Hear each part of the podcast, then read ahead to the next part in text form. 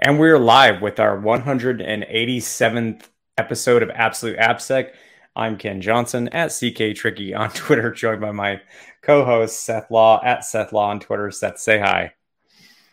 Hey everybody, welcome back to another episode. Uh, Ken and I are, as always, happy to be here. Uh, not too much to go through this week. Um, but I did want to bring up uh, DeepSec, of course, right? Being in Vienna, um, the ability to you know go to practical secure code review. There are still seats available if anyone is interested. Um, please consider us. Uh, outside of that, I know that both of us have had quite a bit of just like personal stuff going on, and I think that's what we wanted to start with today, anyway, right? So yeah. if I act a little bit like I'm in pain, I actually kind of threw out my back this past weekend. And um, Ken and I have been having, and we've been having a lot of discussion on the Absolute AppSec Slack about kind of staying in shape and the physical toll of working in an office or working at a desk all the time.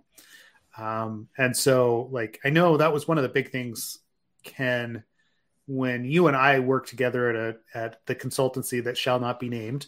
Um, that uh, like the stress of working in that environment, the travel, like took quite a toll. I, like specifically on like um, your health at the time, and I, I mean, I think it just does in general. There's a lot of us that it does, um, and so there were there was a thread that you posted about kind of how like what you did to to overcome that. But but first off, like what is it that like you noticed about working in a stressful environment in an office that like yeah uh, that that led you down the path of trying to improve your health?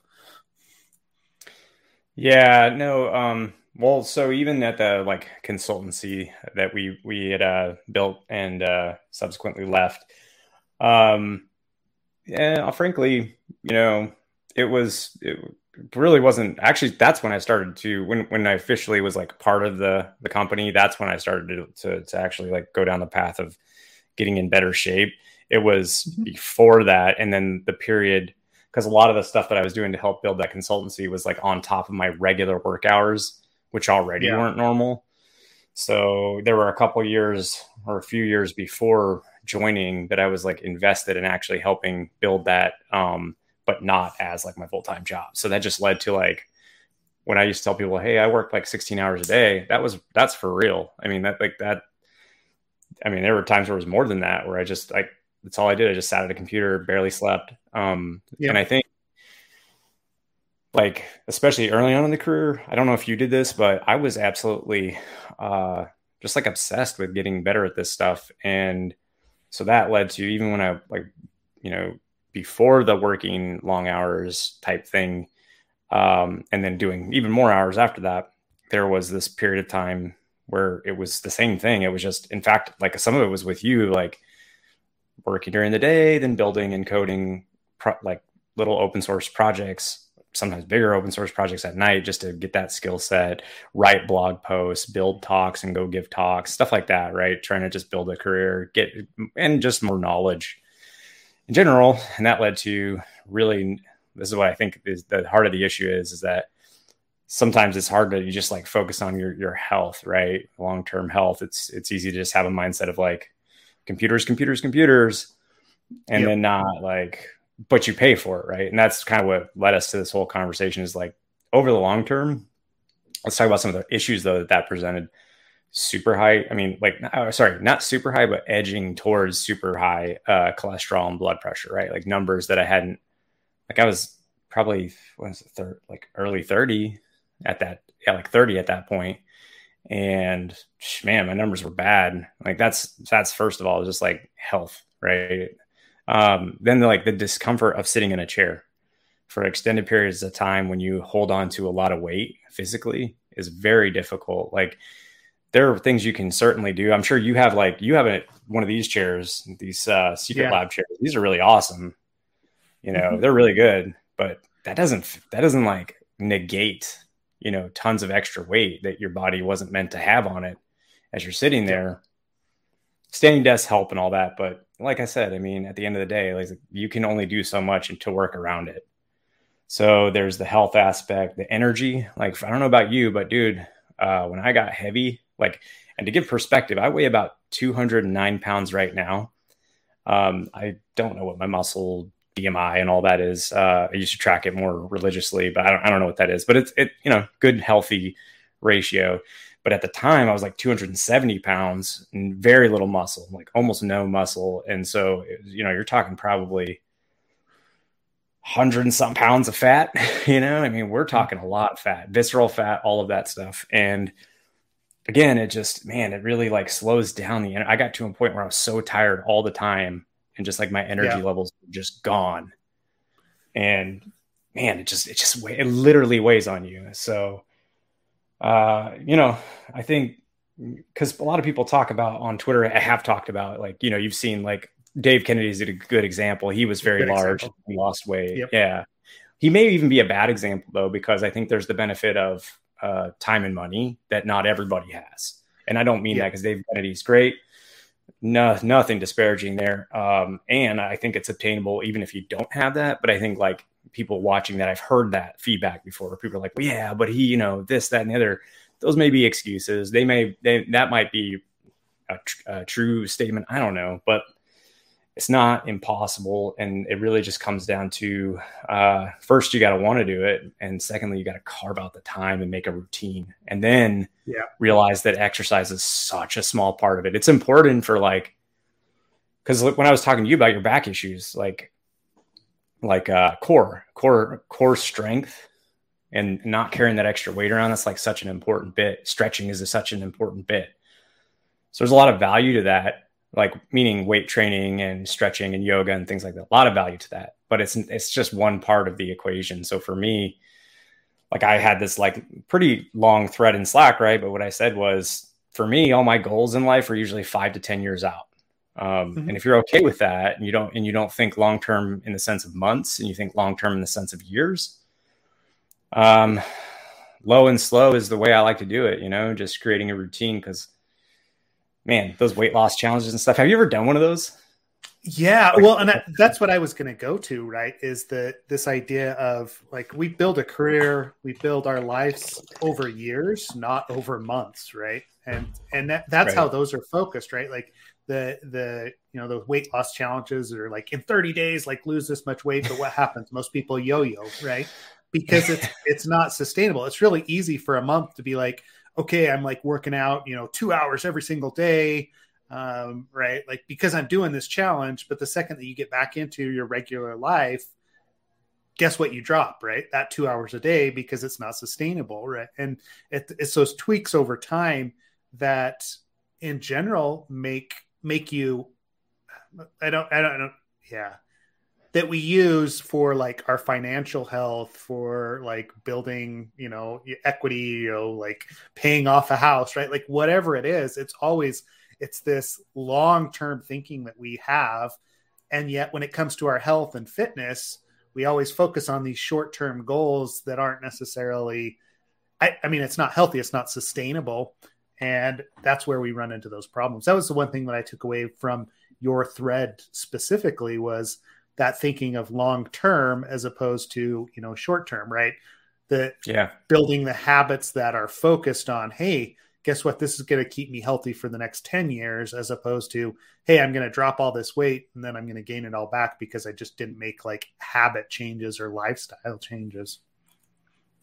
Yeah, and then people will use diets like uh, extreme diets, which are great in the beginning. And the reason those diets are great in the beginning is because no matter no matter how you break it down, because I've heard like all the arguments because I've done those diets. I've I've been involved in the research, like meaning I've, I've looked up, you know, wh- why is it effective? Why are people touting this? You know, like what are the debates online about each one? And it's like at the end of the day, when you really break it down and you look at like, okay, keto works worked for for me in the beginning, right?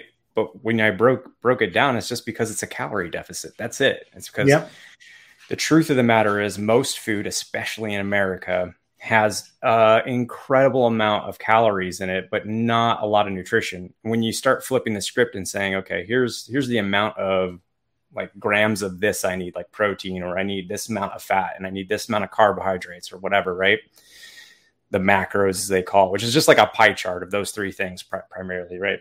When you start breaking that down, you start to realize like when you're actually targeting those numbers without going over a calorie threshold, uh, you actually have to consume a decent amount of food because the food that you start eating is different from the food that you had in your pantry before, right? So, like for me, a lot of my diet is like hard boiled eggs. It's like whole wheat toast, it's some fruit, it's veggies, it's meat, it's very like basic stuff. And to reach your like goals there and not exceed the threshold, it's I guess what I'm trying to say is it'll surprise you when you like go and I mentioned this in the the thread, if you just stick to the perimeter of a store, right? actually you like volume wise you actually have to consume quite a bit to hit both your macros and then you realize like the calorie count isn't high. It's it's only when you start going into the middle of the store and, and buying and eating stuff from there that it's like holy crap like in a second your calories can go super high and the nutrition that you need goes down the toilet. So you're getting all this extra fat and you're getting no nutrient or very little nutrients.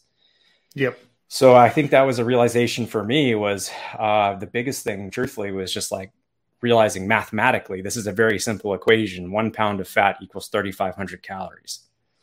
Create a deficit, do it over the course of a week, bake in weeks where I do, anyways, for like holidays and vacations. Understand that, like, you can't live like you can't be extreme. That's the problem with those diets, man. They're all extreme. Everything's extreme. Yep. All the, the weight loss challenges, all the diets, it's all extreme. And if you go the extreme route, what, what are you going to do? You're going to like, it doesn't work long term to your point about like routine.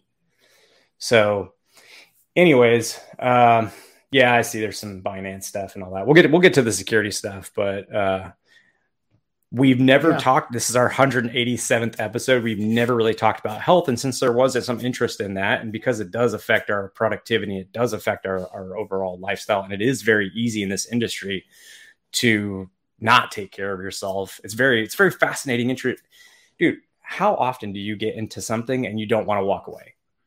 Yep. Oh, it's it's almost like a daily occurrence, right? The second that I start digging, jumping down one of the rabbit holes, I'm interested in what it is that I'm digging into. Um, it is very difficult to be like, oh crap, right? It's you know it's four o'clock or whatever, right? Like this is normally the time that I would go take a walk or whatever it is.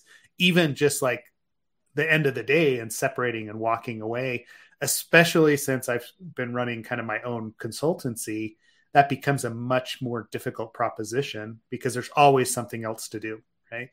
Um, yeah. Whether it is something that's super interesting or just like business overhead that needs to happen, um, it's been this like difficult line that I like. I've been trying to walk and finding the times to you know get out and do the other things, um, and you know I, you know, with this backwood thing that's that's happening to me now, I'm, I'm, I'm like fingers crossed that it's not worse than it you know that it appears to be on the surface, and yeah, it, it's one of those. All right, like I need to re rethink what my schedule looks like and where that actually fits in, so that it is something that it, that takes a higher priority to extend out how I feel about everything else that I'm doing and being able to jump down those rabbit holes and keep going.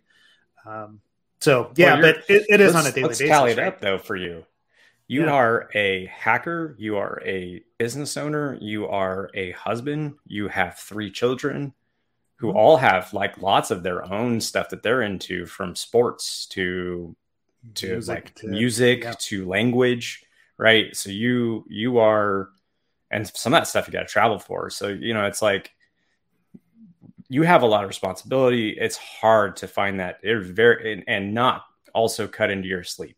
That's the big thing mm-hmm. too because if i could say one thing about what is the m- most important bit here besides nutrition? It is a hundred percent sleep. We are yep. shit at sleep, a lot of us. And I think people even sometimes wear it as a badge of honor. Uh, I know at one point, I'll be honest, when I, when I was younger, I did. I mean, I, it was almost like a, a, humble brag to be like, oh, yeah, I only slept like four hours. I've been hacking all that, you know, all that horse shit that you get older and you're like, oh man, it's so dumb. Like, once you look at the research, you're like, damn, I'm really actually, how much of my brain yeah. did I ruin and destroy by doing that? Yeah. You know, we're, we're talking about longevity here, not not your career. Like you said, your career isn't 10 years. Your career might be 30, 40 years. You don't know. So we're, we're talking serious longevity here. This is maintenance. This is upkeep. You know, just like you take care of your car or whatever, you know, your home, whatever, you got to take care of your body. So that's a, that's a, I guess my point is I, re- I recognize it's hard to, uh, have as much responsibility as someone like you and a lot of us do, myself included, but then also like carve out that time. So for me, what works is earlier in the morning, three times a week, some weight training just to like, you know, off like really to undo and strengthen, undo some of the damage I do during the week. Cause I, I mentioned I do a lot of jujitsu and then and that's like repetitive use of the same muscles. So that undoes some of that damage. And also like part of that routine is stretching too. So it's like it's good for you. But anyways, I don't need to like talk about this forever, but uh yeah, but yeah, like exactly. Uh sorry i'm reading the comments. Yeah it's it's sleep is good for so many things but like honestly if you're talking about weight loss it's important. If you're talking about hormone regulation it's important. If you're talking about memory and concentration it's important. It's it's not just important. It like that is the number one thing. So every it's funny everybody takes these new nootropics myself included I, I do take some alpha brain but at the end of the day none of that stuff means anything as much as sleep. Yeah it, yeah, it, it's amazing how it's built in, right? Like, and honestly, the problems that get solved, like how effective I am at doing like intense work, is directly related to you know whether or not my sleep cycle is regulated properly, right? Um, right. You know, if I'm getting the sleep that I need and I feel well rested, man, I, you know, those hours during the day, I'm super effective. I'm finding stuff. It's it's it's not taking me as long to get through code bases and you know everything else that you're working on. But if i am not getting the sleep that i need it's i may as well just like you know light a match and walk away right? Like it's just it's kind of a dumpster fire and you know you'll get through it but it's so much more painful. You know yeah it's um, it's very painful. It's like walking through and there, there's there's for me there's less creativity or it's harder to find the creativity when uh, to a degree I will admit there are times when I'm completely exhausted where things come up. I don't know. It's a weird thing. Sometimes complete exhaustion does lead to some creative breakthroughs weirdly. But on the mm-hmm. whole, if you have to do it day in and day out and you have to like problem solve day in and day out and make like you know, at our at your level and at my level, now I should I shouldn't even say level, like the career t- where we're at in our careers, it's decision making all day long. People mm-hmm. depend on you to be a good decision maker so if you're not in the best, I just feel like if I'm not in the best, uh, the, not the best version of myself, then I'm doing everybody else a disservice. Is the best way I can say that. Yep. So I don't know. It's like start small, work your way up. I don't recommend doing anything extreme. I just think it's it's it's more of like a low and slow kind of game. And this is the first time. I mean, I've been on this journey since 2013. This is the first time I've ever publicly talked about any of this uh, today. So anyways, yeah. that's why I don't talk about this stuff. It's very personal to me. It's very private. I'm nervous if you can't tell just talking about it. I hate giving other people advice about stuff like this because I am not an expert, but I did yep. go through the the ups and downs of it, so I can speak to it a bit. Yeah. Well, I mean, I, I think it's important that people, uh, just like anything, right? Like different experiences help people in different ways. Um, you know, like the tools that you use could help somebody else, but they may not necessarily work for you as opposed to somebody else, right? Um, you've got to kind of find that balance. Um, just like the tool set that you use for doing an assessment, like the tools that I like are slightly different than the than the tools Ken likes, and it's kind of it's a matter of personal preference, but it's also what works for you, what works for me is different. Um, and especially when you get to the level of taking care of your own body and being you know healthy it's going to change based on who you are, your own makeup, where you live, what availability you have in a grocery store, right? Like all these different things, economic levels, it all is it it's all different based on your environment. Uh, and so take it with a grain of salt. Anybody that comes in and tells you that they can help you lose weight in 30 days, like a massive amount, uh, is is trying to make money off you, right? Uh, yeah, yeah, yeah, yeah. Hundred percent. I mean, I, mean, just, I saw watch all this yeah. stuff on Instagram. It's always just I'm like, my God, you don't have to do it that way. Like you don't have to hold your. Also, you don't have to hold yourself to the standard. What are you going for? Are you trying to yep. be like I, I joked about? I'm like, look, even when I was in shape, there's no career model modeling career for me, right? Like there's that's yeah. not a thing, right? So I'm, that's not what I'm going for. I'm just going because I, you know, I need to be able to play with my kid and not be like super tired and need to be able to like I said, yeah. be a good decision maker, feel healthy, feel uh, good, feel comfortable too. Like I mentioned, the other part that we don't really talk about is that when you consult or when you're doing this yeah, I mean, especially consulting, you're going to travel. And if you're speaking, you're going to travel. If you're training, you're going to travel. And when you travel and you're carrying around as much as I was, anyways, mine was maybe an extreme case. Yeah, it was an extreme case. Uh, man, it's just hard to sit there for for hours and hours and hours, and and you know, I mean, like it just hurts. It just physically was super uncomfortable to travel. So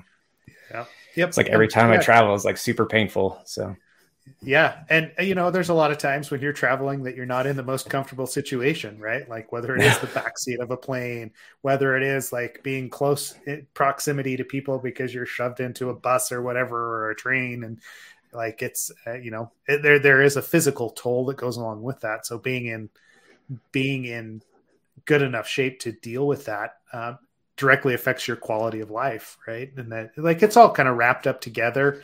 Um, but you do need to realize that, take the time to, you know, take care of yourself, I guess is what we're saying, right? Like figure that out, figure out what works for you. If you've got questions about Ken, like how Ken did it, jump into Slack, you know, we can, we can discuss. Um, but there's other resources that are out there. Like just take care of yourself.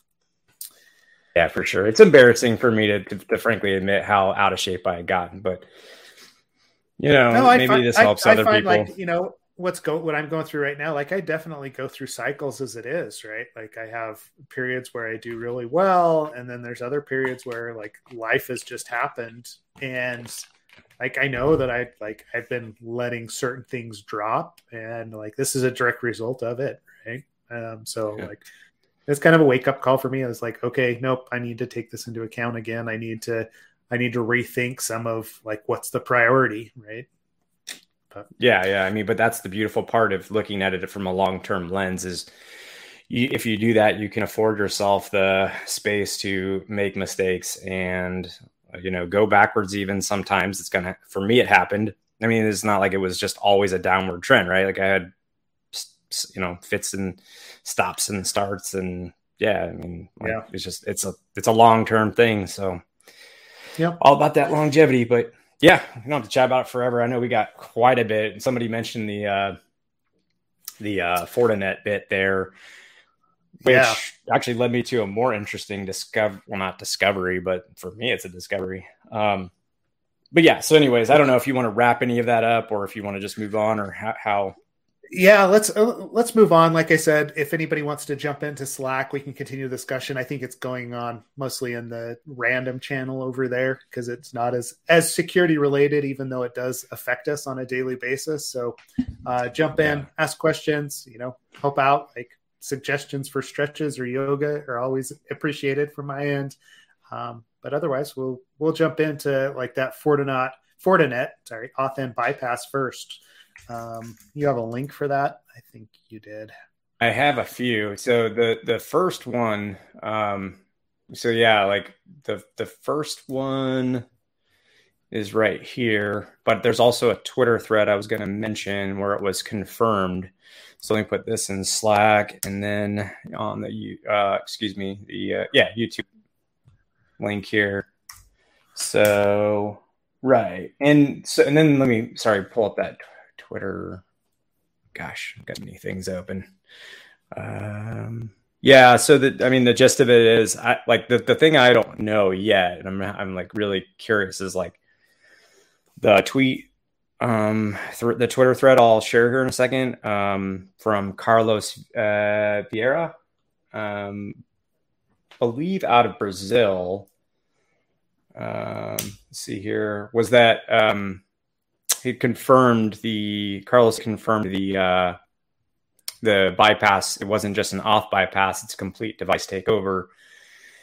Which this was the I'm a little embarrassed again, but uh, I didn't know much about nuclei nuclei nuclei uh, the nuclei. template uh, or excuse nuclei the tool and and like the whole YAML template basically a way to to large scale scan for whatever vulnerability you're kind of looking for, especially as it relates to like, you know, HTTPS style requests. Uh, so that was kind of cool, which I'll, I'll put a, a link to that project. Um, I don't know. Were you familiar with that at all? Or was it just me that wasn't super up to date?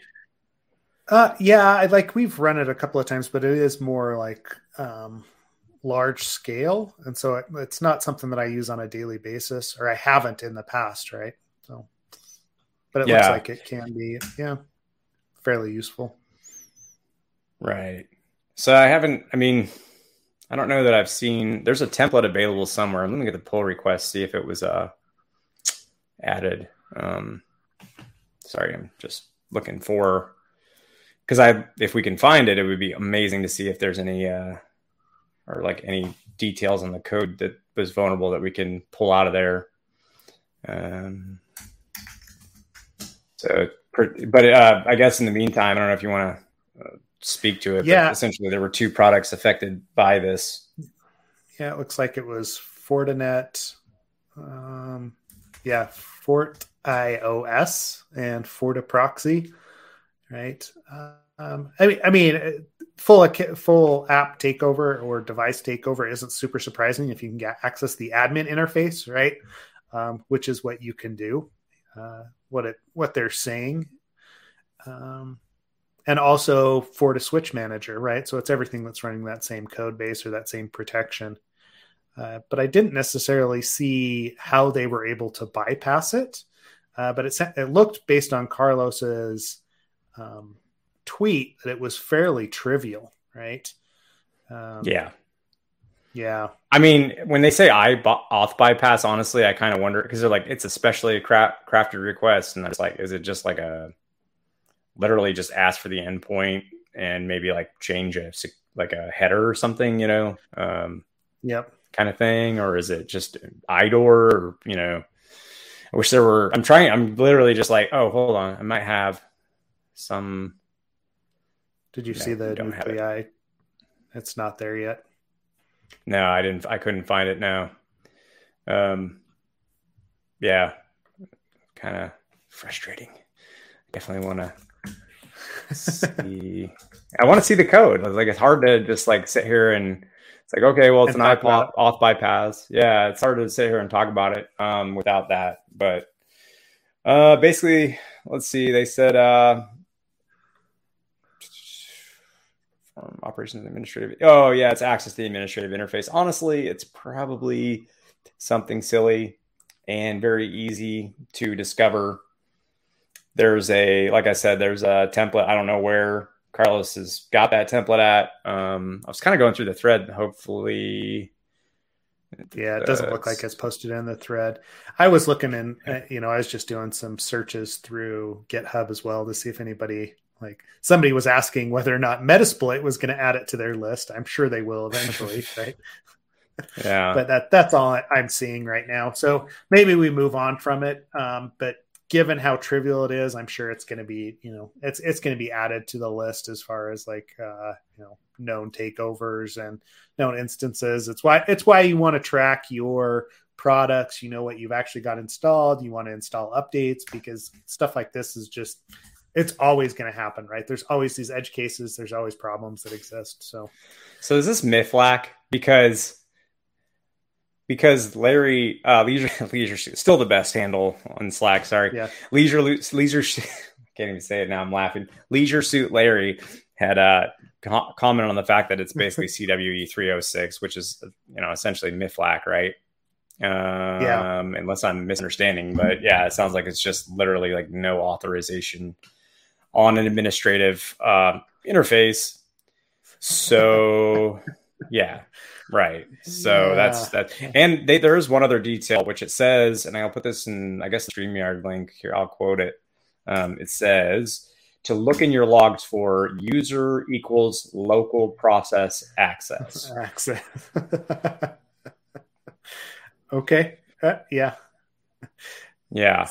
Which again, yeah. I guess it brings back the logging is important bit there. Uh, yeah. To give you a segue well, so, into talking about logging again. Logging. But yes, yes, yes. no, I'm kidding.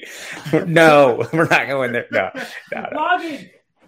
I did. I, I, I, did. I did purchase some uh, Crocs this last week, though. Oh, just, just for, did just you? for you. So I did. Oh, heck yes. I want to see him. I want to see him. We need pictures later posted to Slack. Zach, yes, we'll get we'll get some Crocs and socks pictures up there. Um, yeah, uh, it does. I, I mean, it does feel like it's a fairly like trivial vulnerability to exploit. If that's the case, if it was just I, this is why whenever I'm looking at a COTS product, right, like or something that's implemented, I always go to the like administrator handbook, right, on how to actually access different pieces of the administration portal. And I always do just general um, MFLAC or you know uh, URL brute forcing against any any sort of COTS product, um, because the number of times that I find default usernames and passwords, default access, like access bypasses in those COTS products is actually fairly common. Uh, because most people just roll them out, they pull down a Docker instance, they do whatever, and you know it's just basically whatever the the vendor has given them, they implement and they build on top of. I, I don't know if you've necessarily seen that over the course of your career as well, though.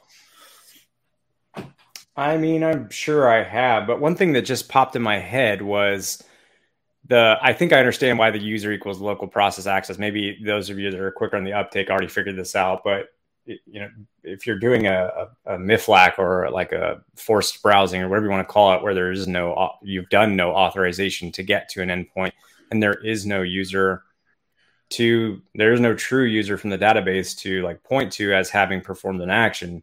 And so instead it's probably saying, well, there's no, there's no session, there's no uh, user to extract, extrapolate from the session. So default to that user, which is like the built-in user local access one. That's that's what I'm thinking. And maybe you already figured that out. I'm just super slow, which is totally possible. But that's what uh, I'm thinking. Not, yeah, I mean, I think you're right. I hadn't necessarily thought it through yet, right? You know, if there's no user defined, that's what that's the the process or that's the name that it's throwing on there. Uh, Rafine brings up a good point in the YouTube comments about unfamiliar login alerts. Again, this goes back to logging, right? Like, hey, if you're seeing logins or users that you didn't expect to see, um, you probably need to do something. But again, that goes back to well, like, do you have logs?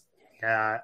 But if you don't have authorization, there's no, there's no, if you don't have authorization applied correctly, then MFA is never going to be triggered, right? Like, because you just didn't yeah. put authorization on there. So it, I don't think that actually would, would fix this.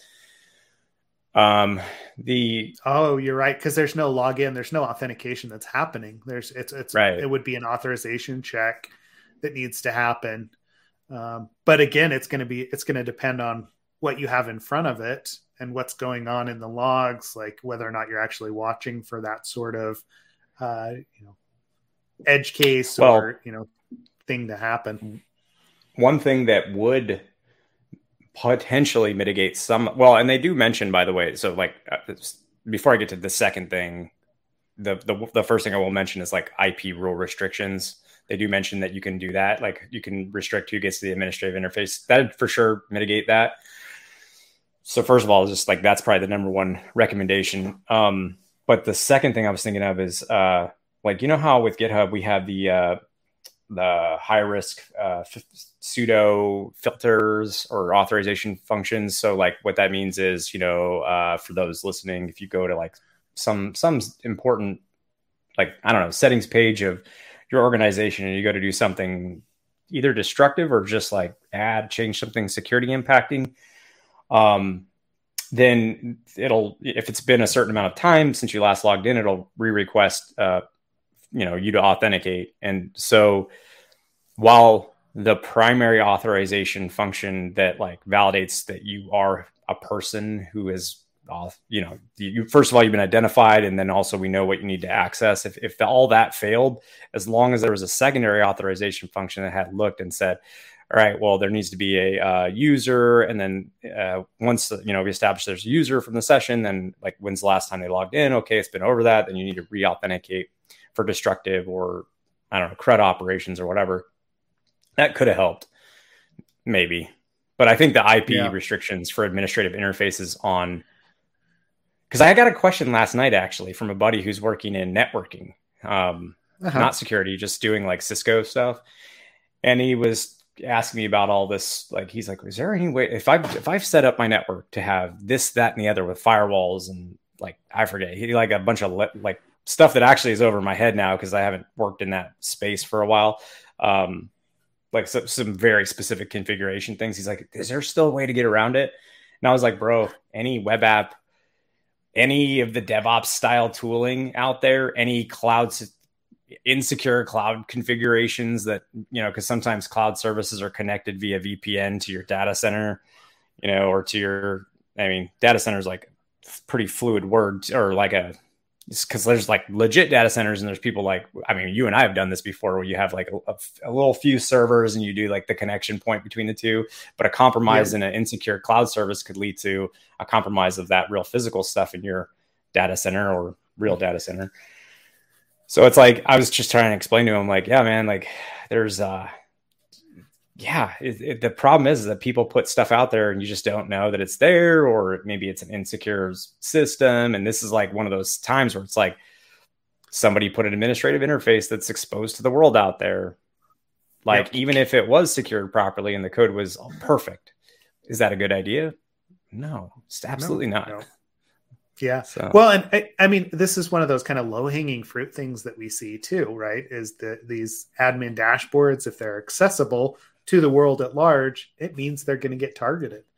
Um, right? Like th- there's a reason that we look for slash admin on every you know test that we do because if it's available, it just means that if I can get to it, it means that somebody else can get to it, right? And that that may lead to compromise that may lead to exposure if somebody decides to target one of your administrators in a phishing exercise or like uber right? Like hey they figure out credential stuffing actually works so i just try it again and again. Even though you have mfa enabled uh, eventually your administrator is going to say okay allow that request through because i'm sick of get, getting the notifications right? Like that yeah. that sort of stuff can happen and it only happens because we expose those interfaces to unauthorized people, right? Like or unauthorized yeah. locations to IP addresses that probably shouldn't be exposed. Yeah. Well, and you know, it's kind of like I would hope, anyways, with those systems, like the, the default options to not have it enabled, but but more likely it's probably coming out of the box these these these uh, systems that get put out there with with those things like what do we call it? Fail fail open? Uh, we'll call it fail we'll call that fail open right? Um where the default's an insecure default. Uh it should be realistically you you i think you should in those cases have to say explicitly i'm okay with the world reaching this system. And maybe that is the case. I don't actually know. I don't mess with fortinet fortinet's products so maybe yeah. I'm totally off my rocker here, wrong. I'm okay with that. But in the general, for all of these things, I don't think they should come out of the box with stuff like that. Um, there's probably a whole laundry list of things we could think about and walk through. You know, that, that just yeah. shouldn't ship with. Yeah, I, but again, right? Like you know, you think about the the evolution of products, especially the COTS products over time, and you know 15 years ago, it was expected that that administrator interface was accessible on those, uh, you know, those, you know, especially I think Fortinet initially targeted kind of like a small business style environment and sold into that where hey it was rolled out at some office somewhere. I want to be able to access it as an administrator so it needs to pull up that ip address and instantly be available and i have to log into it. And here here are the default creds that you use to get into it as well right? Like that that was the path that most administrator used most of these products used.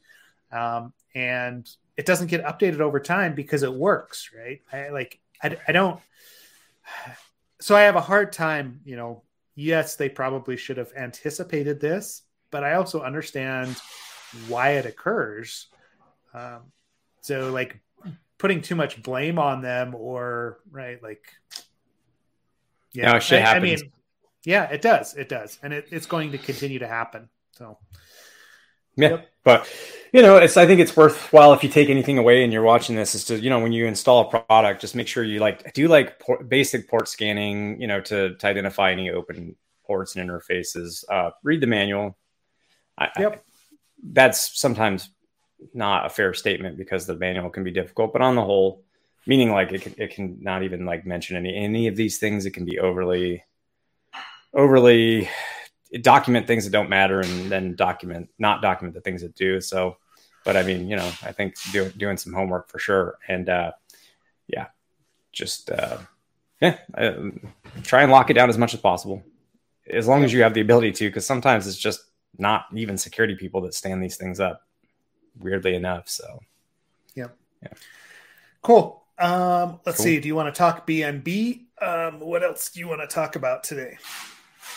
BNB is that the Binance thing? Yeah, the Binance. Sorry. Ah, okay, cool. Yeah, no, like uh, I need to pull up an article on it and get up to speed real quick. But I'm cool to talk about it because, like, do you know about it? Yeah, it, I mean, it's been going around, right? Like I, I was reading about it last week as it happened. Um, you know, it's a few days ago. I, I just dropped a link in there. That was that was from actually bnbchain.org. So these are the guys that are running the chain, but they they um yeah, so they halted uh, the chain to actually minimize loss uh, as you know apparently what was going on. Um, uh, maybe that's not the best description. Let me see if i can find another article for you to look at. Potential exploit. Um, so it transferred off oh it lets someone create approximately 600 million dollars of bnb right and then we're able to abscond with about a hundred million of it so they were able to transfer off so much of it Right. Yeah. It said the damage could have been up to 570 million. Yep. Well, that was it because they they minted. It looks like two million tokens, right? Um, Oh, But they so were validators. Actually, I'm sorry. Go ahead. Um, yeah, yeah. so yeah, yeah. So what were you going to say as far as validators? No, I was just like blown away that because there were 26 validators working on this um, and performing validation, uh, they prevented that worst case scenario, the 570. 100 million is still a lot of money, but apparently there's quite a bit of people, you know, performing valid. I mean, I literally, I think it's people that are doing validate. When they say validators, I don't think it's, correct me if I'm wrong, I don't think that's technology. I think that's a person. Maybe? No, those those those, those are uh, validators are so in proof of stake, right? They're the ones that are actually you know doing the analysis, um, and then once you have a quorum of validators, that's what get, gets written to the blockchain, right? Or what get, gets written to the chain. Oh, I um, see. And so, but that was it that the validators actually were catching it, right? So they saw something weird, were notifying whoever was running those validators, and um, they were stopping those transfers from happening or going out. So even though it was requested that to probably withdraw even more of those, um, they were able to stop it from happening because there wasn't enough of the validators that agreed on it to have it written to the chain, right? Does that make sense? Oh yeah, yeah, totally. There, so there is like a human. there was a human they're there was a yeah, human component that behind the technology that does the Yeah. validation. Yep, Understood. yep there was some sort of like alert that went out or you know wow it looks like this is strange like where why are we transferring this much this many bnb tokens around whatever that happened to be and i don't know if we'll actually get like a lot of these investigations i don't know how much will we will know um, as to what was going on behind the scenes right Man, Um, it's, uh, yeah just every. I feel like it's every few days. Even it's not even every week anymore. Yeah. it's like the numbers Honestly- astound me too. One of my favorite websites that I check every couple of days is web3isgoinggreat.com because it does have such interesting attacks against the different networks, the different protocols, the different chains that are out there, whether it is a smart contract hack like this one is, where it was like wallet draining attacks like previously, um, spam attacks against Zcash from a you know a week ago, right? Like um, in order to drain people's funds, right? Like just the amount of uh, nefarious activity that's going on is so interesting to see in the different ways that people are trying to, you know, steal money because that's what it is is they're trying to drain funds they're trying to get at actual money um, from these different protocols from these different chains if you haven't checked out web3 is going great uh, .com you should right if you're interested in it you know take a look at it because it, it's it's So- really interesting Yeah. There is actually some, not much. There are the only detail I could find was a little quote that says, in a parasitic manner, which I don't I don't know why that was. Someone's mad.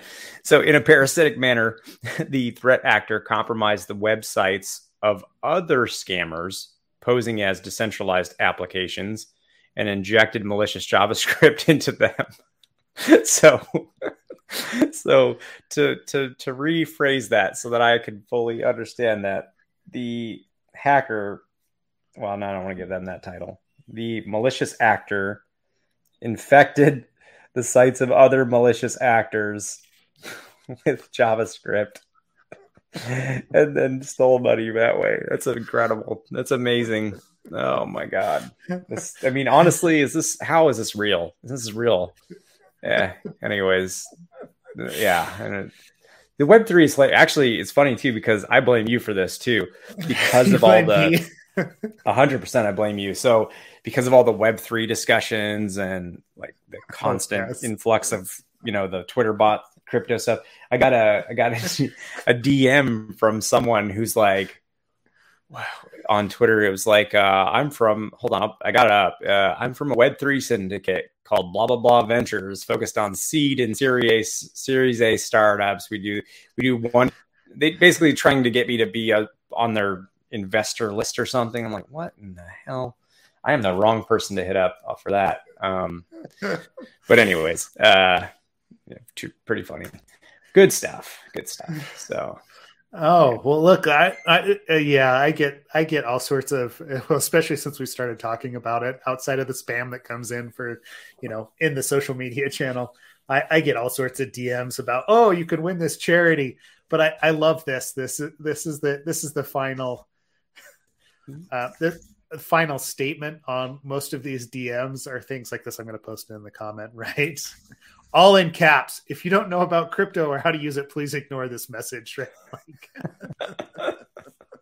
Oh my goodness. Uh, uh, yeah. Which which makes me, you know, like there's all those like uh, YouTube channels that'll uh, that'll or basically the spam eaters, right, or the 409 eaters, whatever you want to call them, right? The guys that'll waste the spammers' time or the you know uh, the the thieves' time that are trying to go after you know yeah, go after people. I I, I wonder when they're st- they're going to start responding to you know blockchain yeah. and you know you know crypto scammers because I like it's it's so funny that to to see that right. But yeah, eh, well, barking up the wrong tree with me, that's for sure. Um, yeah, but it's pretty. It's uh, yeah, it's definitely pretty funny to watch all this go down, and and I have to say I mean, it wasn't funny at first, but now it's just it's ludicrous. It's just like my good, my goodness, how how is like I don't know, man. I don't even know how you would even choose at this point, like because there's so many chains, right? There's so so many options. It's just kind of like, I mean, I've I've I do a sl- very small amount of money into crypto, very small, um, but it's like the like the Bitcoin and uh, Ethereum and Solana. That's basically it. Just because like those seem to be fine for now, but like when I looked at all the other ones and just the amount of compromises on all the different, and again, when I, I, I have very little at risk if it goes wrong uh, on purpose. So mm-hmm. yeah. Well, and that I mean that's just it, right? Like you've got to realize one of the reasons that I push people to Web3 is going great, right? And others is because um like it's it's all it's all almost some sort of like an MLM scheme, right? Like the more people that they can get to buy into a token, the more that it's going to be worth. So it's almost like penny stocks at that point because like small mm-hmm. changes in some right. of those coins, whether it is only like fractions of a cent, can make people millions of dollars, right? Which, you know, which is why we regulate the, you know, the you know other markets but we're not regulating this market now so you're seeing scammers that go in there they try to get people to buy it but part of the reason part of the thing that i want people to realize is that you can lose real money here and people do lose real money and so tracking what's actually going on which networks actually seem to be doing well right? There's ones that are probably more more uh, stable than others and you know would be a, a better asset to invest in. Um, but a lot of those that are going to advertise directly to you on twitter or send you dms and if you've never heard about it there's a reason that you've never heard about it right? Even if it is a token that's been minted on the ethereum chain doesn't necessarily mean it's safe because anyone can go and mint tokens on the Ethereum chain. What what what what makes them actually worth something depends on how they're being used, what the you know what the group is behind it, what protocol, like everything else that goes into it. So you just got to be very careful um, about where you actually invest those funds. It doesn't mean that you can't make money in that space. People make money in all sorts of different ways. Uh, but I, you know, if you pulled probably the larger uh, crypto community, not necessarily the people that are promoting the coins, the larger crypto community would tell you uh, that they've lost money, right? Just in general. Yeah. Yeah. So yeah, I mean, so be careful. It's like any investment, right? There is risk, and there's probably more risk involved because of the because of the fact that most people don't understand what's actually going on behind the scenes. Um, and even with my experience, I wouldn't claim to be an expert either in understanding all the different protocols and all the different coins that are out there because I've only looked at a few as far as like in depth as to what I actually understand. Yeah, for sure. And and yeah, it, it's it's a thing that can be very um not to us, right, in technology so much, but for those outside of it, um, it can be a very, like you mentioned, a very confusing thing. Um, and I just think that that in and of itself also lends itself to you know scammers. And anytime you you you you have people that you know, there's the appeal. It's like a gold rush, right, for a lot of people. Um, they saw Bitcoin go from nothing to like at one point, I think it was sixty four thousand dollars a uh, coin. I don't know what it's sitting at now. I think nineteen or eighteen, whatever. But they saw that jump, and it's like this is the gold rush. But then there's so there's there's a sense of urgency. There's a sense of like getting in early on this, and then there's a complete lack of of awareness. And this is outside of like the the the uh, I'm talking about individuals being scammed, not necessarily big chunks of money being moved off the chain or out of the chain to, to some malicious actor. Um, there's a lot of room for just like scamming individuals too. I told you, I don't know if I even talked about it on the podcast, but I'd run into somebody as an Uber, my Uber driver who was scammed out of something like 200 and oh God, I don't know. It was some ludicrous amount of money, like a quarter of a million dollars or something. And I, I felt really terrible hearing the story and everything. And, and I was also fascinated by it, but um, you know, that's a sad reality too that goes along with all of this. So, yeah, I don't know what the takeaways there. Just this be is careful. more of just an interest. yeah, be careful yeah. for sure, for sure. Yeah, I did want to. I know we're running low on time. There's one last thing I want to just like point out for people outside of the. I don't know. Was, sorry, was there anything more we wanted to discuss on this? uh Not necessarily. bit. Not necessarily. Oh, Go ahead. No, no. So it's um, just like so. Toyota said they, you know, had disclosed that there was like five years worth of, or over the period of five years, there was some uh, key. It's the, the typical thing of accidentally pushing code to public space um, versus private, and then that having some sensitive data in the source code. You know, we always talk about as security people, and not just you and I. I'm talking about everybody that's listening to this podcast you know, we always tell people like, don't put sensitive data in source code. That's like a number one thing. I've definitely had, I think less of a thing now, but I've definitely had uh, engineers in the past, way in the past, way in the past, not now, not where I work now, um, who have fought back a little bit on that, pushed back a little bit. Like, why is that such a big deal? It's just like going to a private repo. It's on private systems. Nobody's going to see it. It's like, well, you know, a laptop gets stolen uh, a laptop gets compromised, uh, somebody accidentally does this, which is push, you know, code to a public space somehow. Sometimes it got. I mean, we had. I remember at Living Social, we had this issue where developers kept pasting stack traces into uh, Pastebin, mm-hmm. and but part to of that stack them. trace include right, yeah, to share them to debug local development. And the problem was in staging. But the problem was is that it had the output of real keys in it. We even had an issue where people put um, this is not a source code thing. This is just interesting. We even had a situation where our office in New York had, I think it was New York, the operations person there or the, the office manager basically had uh, had put for ease of use onto blogspot.com our public Wi-Fi password and SSID and this is like our true network, right? Like you get on that, like all the developers are, you can just start accessing everything, right? So anyways, we had stuff like that happen. But but it, point is, is like just don't have that aside. Don't have uh, sensitive data in, in, source code. So, but the the takeaway here is not that they accidentally did something that we've seen so many times before. I actually wanted to point to uh, how to prevent that. So there is a um, there is a well, and mind you, so, I don't do sales, yeah. so I have no idea. This is probably something extra you pay for with like GitHub Advanced Security or something like that.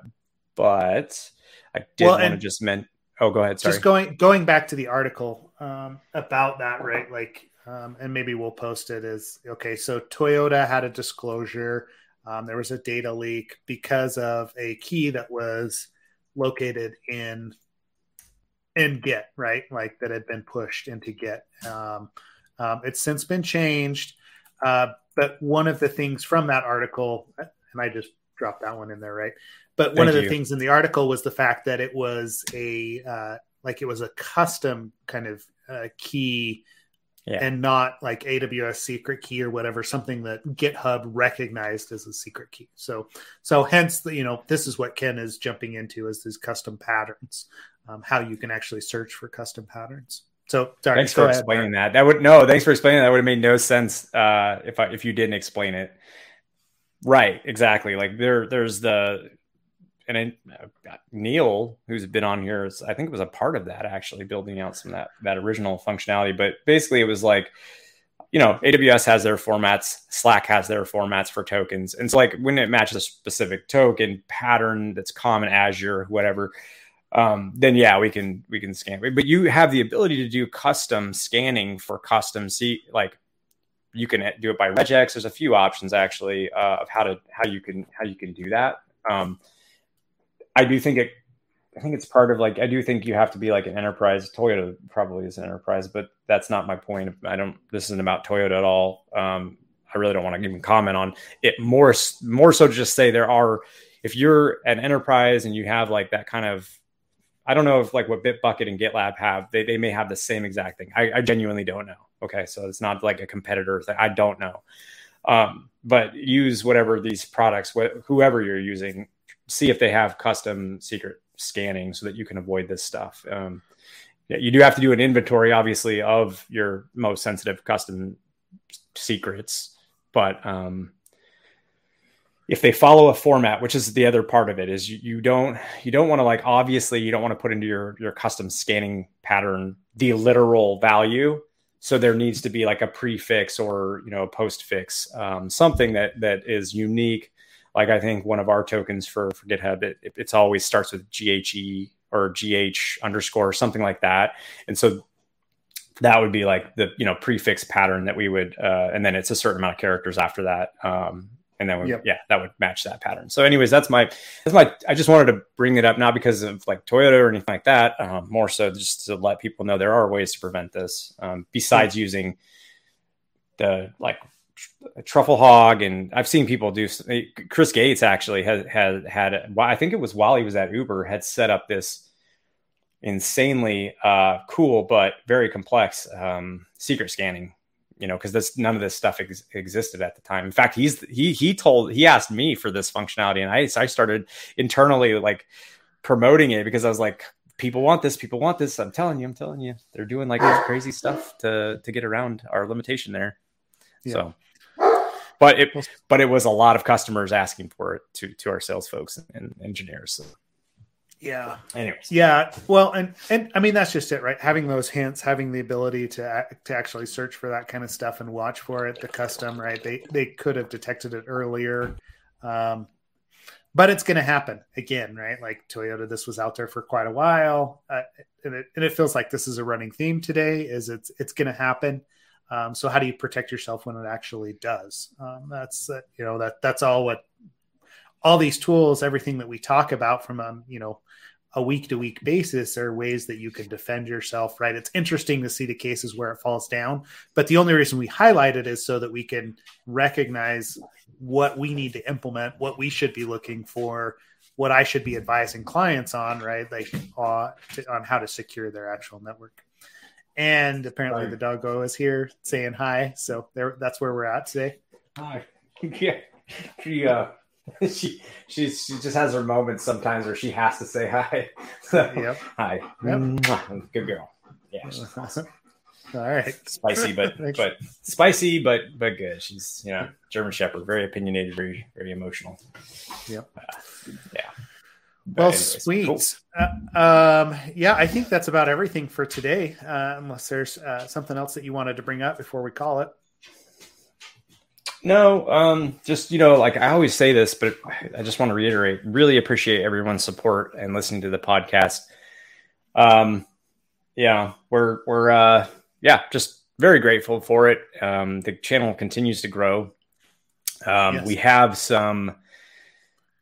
I don't even know if I, you know what, you tease it if you want, but like the designs for some of the stuff that's that we've got coming out are just super cool. So I thought yes. that was really cool. Yes, we will. We will have uh, some socks and Crocs swag coming out soon. Um, I think that's about where we'll leave it for now. We're still finalizing the designs, how we actually want to push some of that out. Um, but you know, as well as some, you know, branded Logi stuff is you know Logikill stuff, uh, like you know, whatever it is, right? Um, but the designer uh, you worked with on that, amazing. She's she's amazing. She's good to work with. Um, uh, part of me wants to turn it into an NFT as well, so we'll get to that point. We'll talk about it. I told you um, the reason I get these stupid DMs. I know. It's going to be uh, amazing once we do. Once we have our, uh, you know, I don't know what we're going to call it, right? Like, you know. yeah, yeah. No idea. Anyway, um, but yeah, like that's that's how you can get into your like insider Slack is you know having a an NFT a yeah a specific one for uh, apps absolute AppSec. Anyway, um, yeah, but if you do want swag, we still have some um, t-shirts and um, stickers. We did send out a batch recently. Hopefully, you received that. Um, and oh, I guess we we should also mention Cactus Con that we, regardless, oh, yes. we do plan on attending um, Cactus Con at the end of January. So I think it's January mm-hmm. 27th through the 30th. We we are uh, submitting for a workshop too, so we'll see if that goes through. But either way, I think even if we don't end up doing a workshop there, we're we're both going to go because we love that conference. I like you know, oh MFA. So hey, just real quick on the MF MFA fatigue question there. We did talk about that uh, last week. Last week. So yep. you, yeah, so if you check out last week's episode, you will see MFA fatigue discussed there.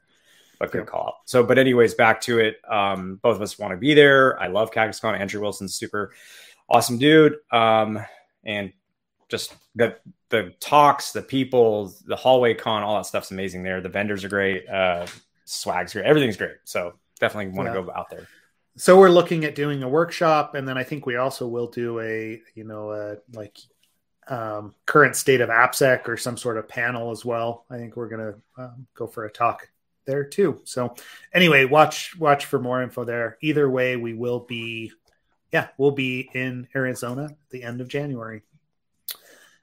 Cool. All right. Well thanks everybody for the interactions today and for listening to us. Appreciate yeah appreciate it. And jump into Slack and we'll continue the conversation there. Otherwise, we'll see y'all next week. Awesome. Okay, thanks. Ciao.